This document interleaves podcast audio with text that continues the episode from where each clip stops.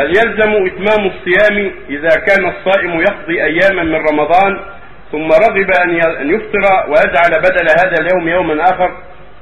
معروف عند العلماء أن من شرع في فرق يلزمه تماما ولا يجوز الإفطار إلا العلة. كمرض الأصابع ونحو ذلك.